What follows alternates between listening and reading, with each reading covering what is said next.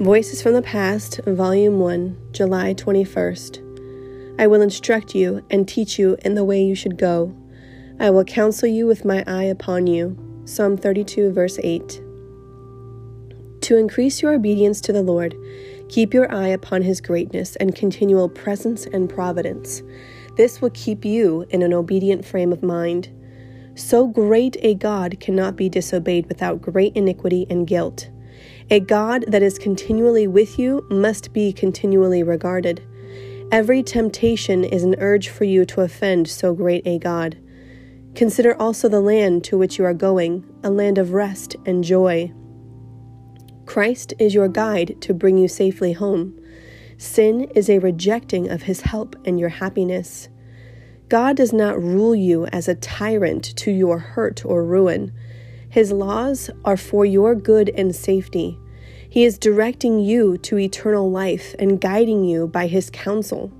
He is leading you to the world of light, where there are rivers of pleasure and fullness of joy forevermore. There you will see His face and feel His love. Is not such a guide desirable? It is like the captain that governs a ship. If the mariners obey him, they will safely arrive at the desired port.